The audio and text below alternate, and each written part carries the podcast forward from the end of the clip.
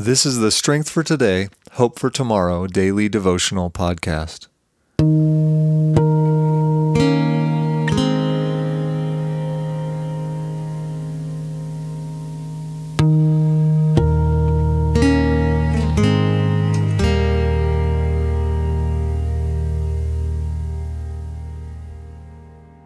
January 20th. Proverbs 31:30. Charm is deceitful and beauty is vain, but a woman who fears the Lord is to be praised. There are many reasons that our culture praises women. We praise them for their inner strength. We praise them for their emotional depth. As this verse says, we also praise them for their charm and beauty. Whether it be in movies, television, or the world of fashion, it would seem that a woman's external appearance is one of the most important pieces of who a woman is. We don't like to say that identity is wrapped up in external things, and yet we can't deny that our culture highly values how a person looks, especially if they are female. So, what then can go wrong if we overemphasize the importance of a woman's beauty? For one, we find ourselves judging a woman's worth based on her external attributes. This diminishes her down to only one part of her rather than the whole person that she really is. We can also begin to establish rules for beauty that create standards to which women find themselves having to measure up to in order to be acceptable in the eyes of others. And yet we see in this verse that beauty is vain. In other words, having great beauty is basically meaningless in the grand scheme of things. Why is that?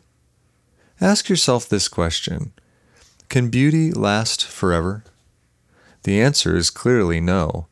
Flowers fall, paintings fade, sunsets come and go. External beauty may help from time to time, but it cannot serve you forever. The same can be said of having charm. To charm someone is to present something that lures people in, almost like bait on a hook. It isn't uncommon for women and men to try to charm others with their looks, their smarts, or their abilities. But just as external beauty is fleeting, charm is short lived as well.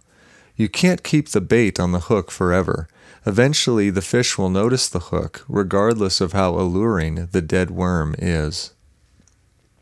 In our culture, Beauty and charm are key qualities that we promote and glorify in women, but the writer of this proverb has a different idea. A woman shouldn't desire to charm people to win their affection, or make herself look as beautiful as possible to gain others' affirmation. These things are fleeting, and they often don't give the full story of who the woman really is. They are a false foundation for her to stand upon. What is most important is that a woman fears God. This is praiseworthy because she first listens to God's voice about who she is, not the world's voice. She understands her imperfections and sins, but she looks to God to make her whole and clean in His eyes rather than in the eyes of the culture. Far too often we promote this idea that in order for a woman to be valuable, she must be praised for what we deem as valuable, but that is not the case.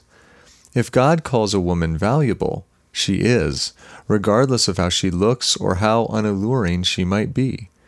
If you are a woman, don't allow this world to tell you that your value and identity rests in these fleeting things. Put your trust in the Lord, and He will give you the strength today that no beauty or charm could provide.